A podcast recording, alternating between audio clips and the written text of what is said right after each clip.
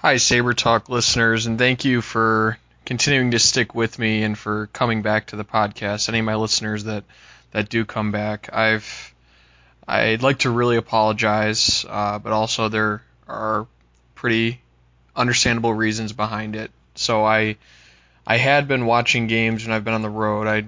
My job does involve a lot of travel, so I had been watching games on my work laptop. I didn't have a personal laptop. I had a desktop at home. I would watch through my Xbox at home, but when I was on the road, I was able to always watch on my work laptop, able to do my podcast and all that. But with the changeover to NHL TV, all of a sudden that did not work anymore for whatever reason. And any of you that have work laptops know how restrictive they are. You don't have any administrative privileges. I couldn't try to screw around with whatever Flash players I had or download different browsers. I was stuck with whatever I was stuck with, and there was no option to upgrade or to get to the point where I could actually watch the games. And I had no other device I could watch them on, so I had to take a bit of a hiatus. But I am back, and I was able to purchase a used laptop down here. I'm in Dallas right now for a period of about 7 weeks, so I'll be able to watch the games on there and be able to do everything that I'm able to do from home. And this is beautiful laptop, nicest one I've ever had. So I'm very happy with that there. But there will be no more hiatuses like that. And like I said before, thank you again for sticking with me. I really, really appreciate it. Of course, I wish that my first podcast back, I would be talking about something positive. But also, I can't really give much of an update about the past few games because all that I was able to do was watch highlights and watch what other people were saying about it. But it's not fair for me to just try to parrot what other people have said or what I can garner from highlights. So this is going to be pretty much all about just this game and about looking forward rather than looking at the past few games where I had nothing to talk about from them. So first of all, and I've talked about this quite a few times, but this team is now 9-16-3 at home, which is putrid. And they're not bad on the road. They're closer to average at home, but closer to average on the road, but they are by far the worst home team. And if you look at what other teams are doing at home, their records look closer to what the Sabres are doing on the road. And these bad teams, they're doing horrendously on the road. So if you look at the teams below the Sabres in the standings, Columbus right now is 9-11-5 at home. Toronto's 8-8-7, and Edmonton is 14-10-1. So obviously those are all, they're not all great home records, but compared to 9-16-3, they're considerably better. So I've tried to put my finger on what's going on before, but I really don't know. I don't know. Some people have theorized that it's because Bylsma has less control over the lines and the matchups on the road, and he's actually being destructive at home. I don't know if that's the case. I have a huge problem with a lot of Bylsma's usage, but I don't know if any NHL coach can be that bad where they have that kind of detrimental effect when they have some semblance of control over the game. So I don't know about that. I don't know if it's more pressure at home, but I think the fans are pretty understanding, so it's not really a hostile environment. I think everybody, at least all the reasonable fans, they understand what this year is. They weren't expecting a playoff team. They're taking the good with the bad, and I don't think it's a hostile environment to come into. So I don't know if it's they think less on the road. I know that's sometimes going and playing a simpler game on the road, but they always tend to play a pretty simple game, I think, without much offense. Very system-oriented, kind of dump and chase type of style. So I'm still kind of at a loss, and I think now it's at the point where it's statistically significant. This team is bad at home, and they're not bad on the road. At least they're much better on the road than they are at home. So it's just something weird that keeps building on itself every time they lose a game at home. I'll try to talk about a couple of the positives that came out of this one. Like I said, there aren't many, but Sam Reinhart had another good game, and he's really come back again after having a kind of rough stretch where you thought maybe he might be hitting that rookie wall, not being used to playing an entire season. He wasn't producing for a while. You weren't noticing him a whole lot, but being able to pot a couple goals tonight. I did think that second goal that he turned his foot on, I thought he did kick it. I thought it was going to be disallowed, especially, and this is maybe me being a biased Sabres fan, but seeing how many calls tend to go against the Sabres, I thought that would be overturned, and I wouldn't have had a problem with if it was overturned. I thought it should have been, but good for him to get a couple goals, and it's been, I think, very surprising to just about anybody, if not everybody, but how he was coming in we were expecting him to be the playmaker and to be setting other people up, but he's been able to take over that net front role. And who would have thought he would be the guy to take over the net front role and be able to really show a lot there. He's great in the power play because he is good at finding the open guy, making the right pass, but he also can find the position in front of the net, find the soft spot, and he has great hands around the net to finish when he gets the chance or to tip a puck on a shot coming in from the point. So it's great to see him get a couple goals and to have a good overall game. And then Evander Kane, his line mate, I thought also had a very good game. And it wasn't just because of the three fights, though. That was very entertaining. And I thought it was great to see out of him. He's always playing hard, and you don't really see him take a night off. But just to see that kind of attitude, trying to fire the team up when they got down by so much early, and also to see him get a goal to get rewarded on the score sheet for what I thought was a good overall game. So I think he can really be a catalyst when he's playing that way, and when, you know, he also is firing up the crowd when he signaled 2-zip, you know, big smile on his face, and I think he's slowly but surely becoming a fan favorite here. I think he isn't without his flaws, and we all know that. We all know that he's probably not gonna ever be the 30-goal guy that maybe you thought he may be earlier in his career. But I think that he can be a 20-goal guy and can fit in with the right line mates and can bring his speed, his size, can protect maybe smaller guys on his line that aren't as comfortable with the physical play, and is a great forechecker. So You have to take what those positives are with the negatives being that he's not much of a playmaker. He shoots wide a lot. He shoots a lot from long distances, and when he's out on the ice, you tend to get more odd man rushes against because his shots will go off the boards and fling out to center ice. So I'm just trying to take the positives with the negatives, and when he's playing like he is or like he did tonight, then they're a lot more positive. The negatives. And I thought, related to that point, I thought it was nice to see how they came back from, they were down 4-0 at one point in this game and 6-2 at one point, and to come back and, you know, they were there at the end. It was 6-4.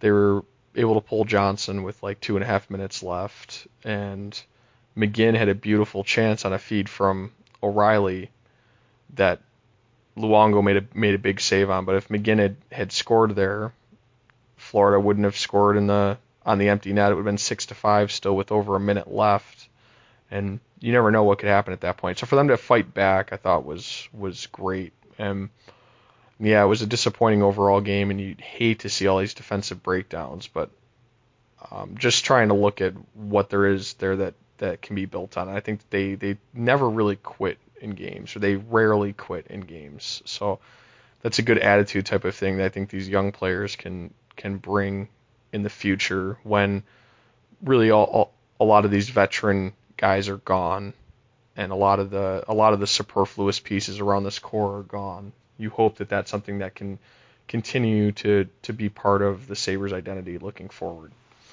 So now to the bad things, to the bad, and the terrible, and the ugly.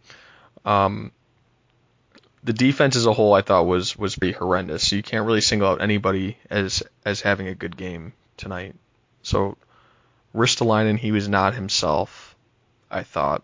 He fumbled the puck multiple times in the defensive zone. He was fine in the offensive zone, but a couple times on breakouts and when he got the puck in the corner, he was losing the puck, not making quick, decisive decisions. And one thing that stood out, you always think about goals in your head. That's what are going to remain in your mind, was he really lost that battle with Jaromír Jágr on the second goal when Jágr was coming across and he screened on the shot. He didn't tip it. It looked initially like he did tip it, but he didn't tip the shot, but it was the screen that caused Leonard to not be able to see the shot at all. And Ristolainen did not box him out. He's got to get his body in that position, and it looked like he was just content to let Jágr come across to where the puck was, but he's got to get his body in the way there and try to prevent him from taking that position. And that's one of those types of plays where it's a veteran outthinking, outmuscling a young player. And it's not like Ristolainen's consistently lost battles like that all year, but I think it was just things like that you could see he wasn't himself tonight. And really, as Ristolainen goes, this defense tends to go. And so when he has an off night, they're going to let up a few goals that night, pretty much, unless everybody steps up and has great games around him, which I don't know if we've seen happen once this year, where he's played poorly or more mediocre and everybody else has played well. I don't think you've seen that once all year. Georges, I thought, had a very poor game. The puck repeatedly died on his stick and made a couple costly turnovers. I've said this a couple other times on this podcast, but as much as I like the guy and I respect the career he's been able to put together after coming in as an undrafted defenseman, and he's undersized and made a living blocking shots, and he really has no one outstanding quality about him, and he never has, but he was able to be a top four defenseman for some very good Montreal teams because he was willing to do whatever it took to win. And I still like him. I think he has a place in this locker room right now as a leader, but with 2 years left on his deal after this year at $3.9 million cap hit per year, I think if Murray can move him without having to take money back, maybe beyond next year, I don't know what you could get for him. I don't know what the market would look like for him. I haven't seen any rumors or anything. I don't know if they're even trying to move him. But if you can, and you can get that money off the books, maybe not get all the money off next year. Say they took back a contract that goes into next year. But for 2017, 2018, to have that off the books would be great, because he's looking more and more already like a number 6 or number 7 defenseman. And those are the types of guys whose games fall off the most. Think about an undersized defenseman that makes a living on blocking shots. Those are the guys who their skating falls off because they take such a toll year after year. He already wasn't a great skater in the first place, and he doesn't have any sort of one quality to make up for it. So, like I said, as much as I like the guy, I don't know if, and I hope he doesn't have a place in Buffalo going forward. And that's mainly due to, if he was making $1 million a year, it'd be one thing to keep him around as a 6'7" tweener. But if you think in maybe 2017, 2018, they could try to make a run and try to add some big cap money and start to get up closer to the cap, then all of a sudden it becomes a real liability. It doesn't hurt them this year, probably not next year either, because I don't think they're going to be up close enough to the cap for it to really matter. But it's really that year that I'm worried about. Mark Pysyk also, he had a couple uncharacteristic giveaways in the defensive zone. I would kind of compare him to, he has a Ristolainen type impact on this blue line, though he's not as important. But I think you could say with confidence he's the second best defenseman on this team. And if he's not having a good game, then probably the whole defense isn't either. And I thought he made a couple, he just was kind of sloppy with the puck, and you don't see that a lot from him. A couple blatant giveaways that just I was surprised it was him that did that, because usually he's so good at making the right decision. I think sometimes these kind of things can be contagious. If your partner's not playing well, the other defensemen aren't playing well, you're also playing a good team in Florida, then that stuff can snowball to everyone. Bogosian also, he's looked a step slow to me recently. Losing a lot of battles. One play sticks out to me from this game is when he was, it turned into the goal. It was with him and Pysyk on the ice, and Bogosian straight up lost the battle to get to the puck in the corner, and he just got blown by. I forget who it was that beat him there, but then ended up feeding it in front. There were two guys in front, and there was a quick one-timer. Also, Pysyk was out of position on that play, though it probably would have been tough either way. I think he was expecting Bogosian to win the battle, or at least to not lose it instantly like he did. And obviously it resulted in a goal, so that stands out in my mind. But just losing battles like that, looking slow, because he has been a very good skater, so it's concerning to me that he looks slow, and maybe he is still injured. I don't know.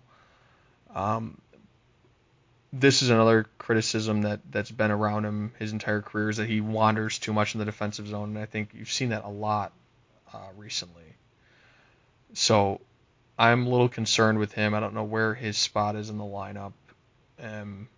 It would be amazing if he can really get on track down the stretch, but with how much they have to lean on him, they don't have a ton of other options on this blue line. They need quality play out of him, and when they're not getting it, they're not going to have a second pairing, and they haven't been getting it recently. So that's part of the reason why the defense looked so terrible tonight. I think, along with all the defensive struggles, the forward lineup obviously left a lot to be desired today. So missing both Larson and Gergensen's, and also missing Ennis, who they've been missing for a long time, but not having all of those guys. And then Bylsma deciding to react to that by using O'Reilly, Eichel, and Reinhart all down the middle at center. It makes your wing depth, I mean, that had to be one of the worst winger lineups that's been played in the NHL so far this year. It reminds me of the winger lineups they've had the last couple years. But when you have Nick Deslauriers and Matt Molson both playing in your top nine, there's something wrong there. And yes, you've got having O'Reilly, Eichel, and Reinhart down the middle. It's very interesting. That's one of the better crops of centers in the entire league. If you don't have the wingers to go next to them, and you're playing guys blatantly out of position, Matt Molson probably belongs in the press box right now. Nick Deslauriers doesn't belong playing any higher up than on the fourth line, as much as I like what he can bring at times. But when you have this kind of winger depth with those centers, inevitably at least one or two is going to be saddled with very weak line mates, and I think you saw that tonight. And yeah, these guys are talented enough to be able to shine in a lot of spots, even with those kind of hamperings, but against good teams like Florida, they're not gonna allow those centers to get the space that they need, basically, when they don't have wingers around them that command any sort of respect. Leonard, obviously, he struggled. I'm hoping it's just an off game, because he has played really well so far. He came into the game, I think, with a .939 save percentage so far. I would say two of the goals, obviously the fourth goal when he got pulled, that shot from the hashes on the boards, that was an extremely weak goal. The second goal, too, you can make an argument for that he should stop that. I know he didn't see it, but hopefully he'll be able to come back. I'm assuming they'll probably go back to him on Thursday against Philly, though I've been pretty bad on this podcast. I've made several wrong goaltending predictions, so maybe we should just start going with the opposite of what I think. But hopefully he can bounce back from that. I think the whole team played pretty terribly to start, and there were multiple defensive breakdowns, so it wasn't all on him for sure. But he definitely made a couple of mistakes. I'm sure he'd be the first one to admit that. So now coming out of this game, I know a lot of people are thinking about the draft, where the Sabres are going to end up drafting, which I 100% understand. Only 28 games left, so basically 2/3 of the way through the season, really starting to see the light at the end of the tunnel of another tough season. But right now they're in 27th place. They've got 48 points in 54 games, and then 28, 29, 30 right now is Columbus, Toronto, and Edmonton. Columbus has 48 in 55 games, Toronto has 47 in 52 games, and Edmonton has 47 points in 55 games.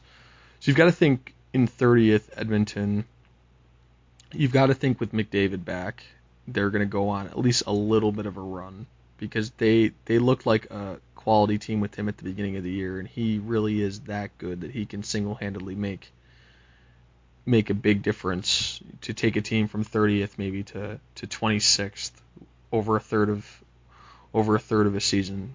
So I think they'll finish ahead of Buffalo. I would be willing to bet. And they're basically neck and neck right now. Yeah, Edmonton's played one more game and they have one less point, but really all it takes is basically, one win and a Buffalo loss, and all of a sudden Edmonton is back in front again. Toronto, I think they're going to sell off a lot of pieces, so they're probably going to be there at the end. The way it looks right now, they have 2 games in hand, and they're only a point behind Buffalo.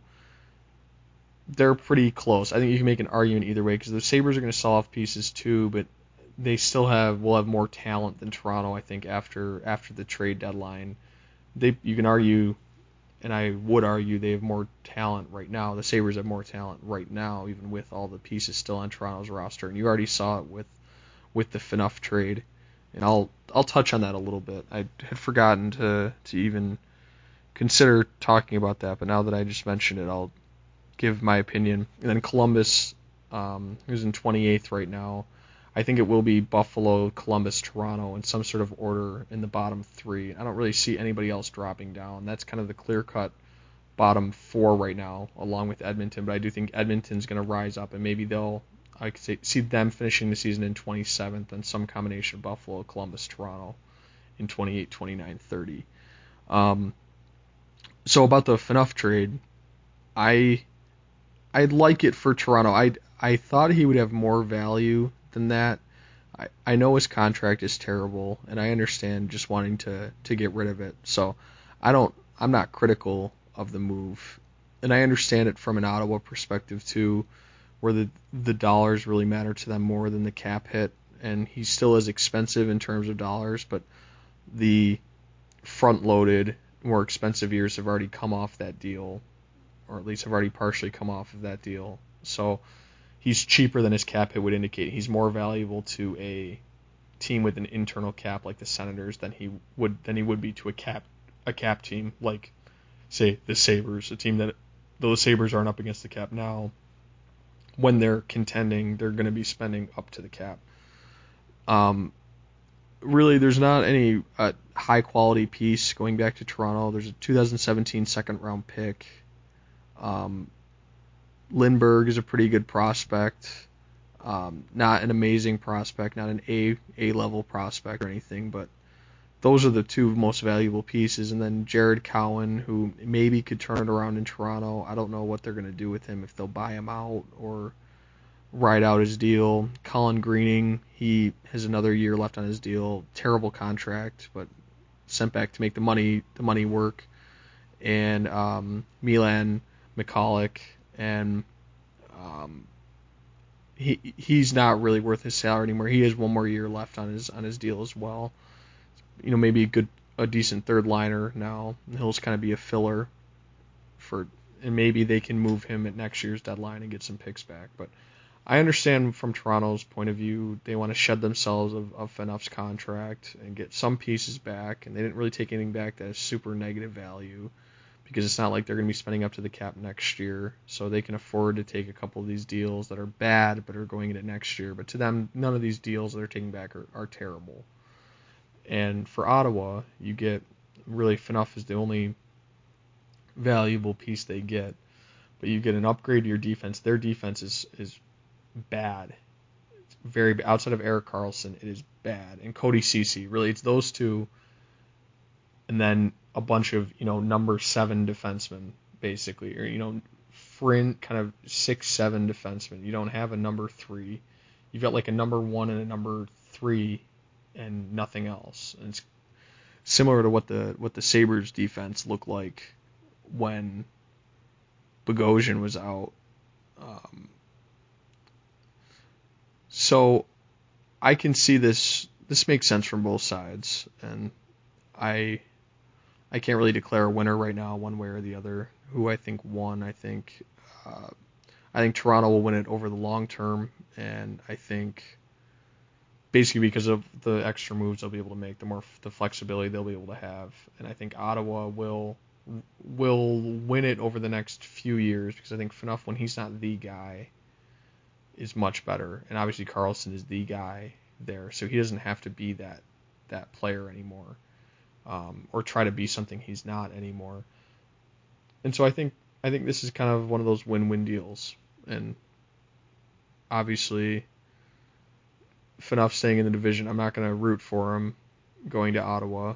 I can't really root for anybody in this deal. But it'll be interesting to see how it turns out. So back to the Sabres. They're going to go to Philadelphia on Thursday. Philly, they're still kind of on the fringes on the playoff race due to having a few games in hand on most of the teams in front of them. But this is a pretty important game for them because they need to make those games in hand matter. And now, at the two-thirds point of the season, every game becomes important when you're in that kind of position.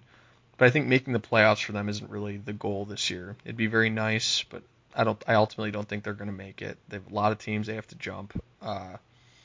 And if you look at the conference, only Columbus and Buffalo have worse goal differentials than them. And I know goal differential doesn't always perfectly correspond to record and how teams turn out. And there have been teams with great goal differentials that have missed the playoffs and poor goal differentials that have made it. But it's a pretty good indicator of how a team is. And theirs is poor when looking at the rest of the conference. I think what's most important for them is Ron Hextall coming in and clearing out a lot of the bad contracts that they've had on their books. And it's going to give them flexibility.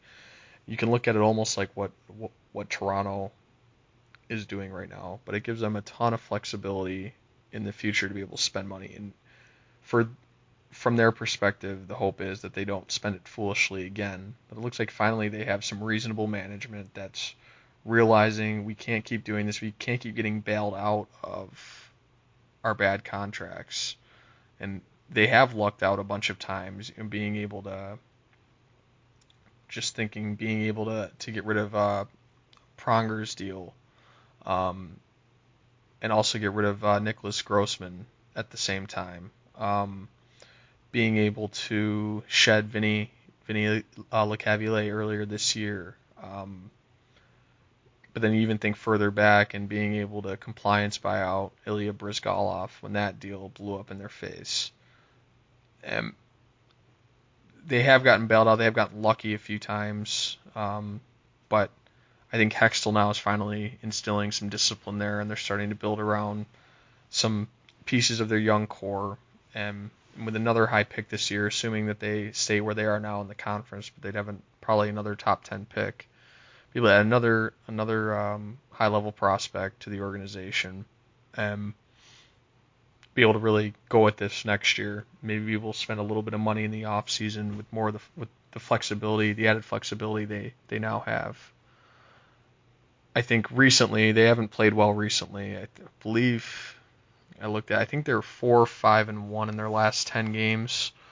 They've been trying to just tread water while Michal Neuvirth has been out, but he was really a revelation for them. And us in Buffalo, we saw what he's capable of, but I think a lot of people around the league didn't realize necessarily. But he was able to go to Philly and really wrestle that job from Steve Mason, but he's been hurt. And so they've got to go with the less hot hand, and I think that's hurt them a lot. But it'll be a big game for Philly. I'm excited for the Sabres not to play at home with how bad they've been. But it's great. I'm so happy to be able to do this podcast again, and I'm sorry for having to have taken a couple weeks off. It was not self-imposed. It was due to factors out of my control. But thank you so much for tuning in again, and I really, really, really appreciate it, and look forward to talking to you again after Thursday's game. Thank you.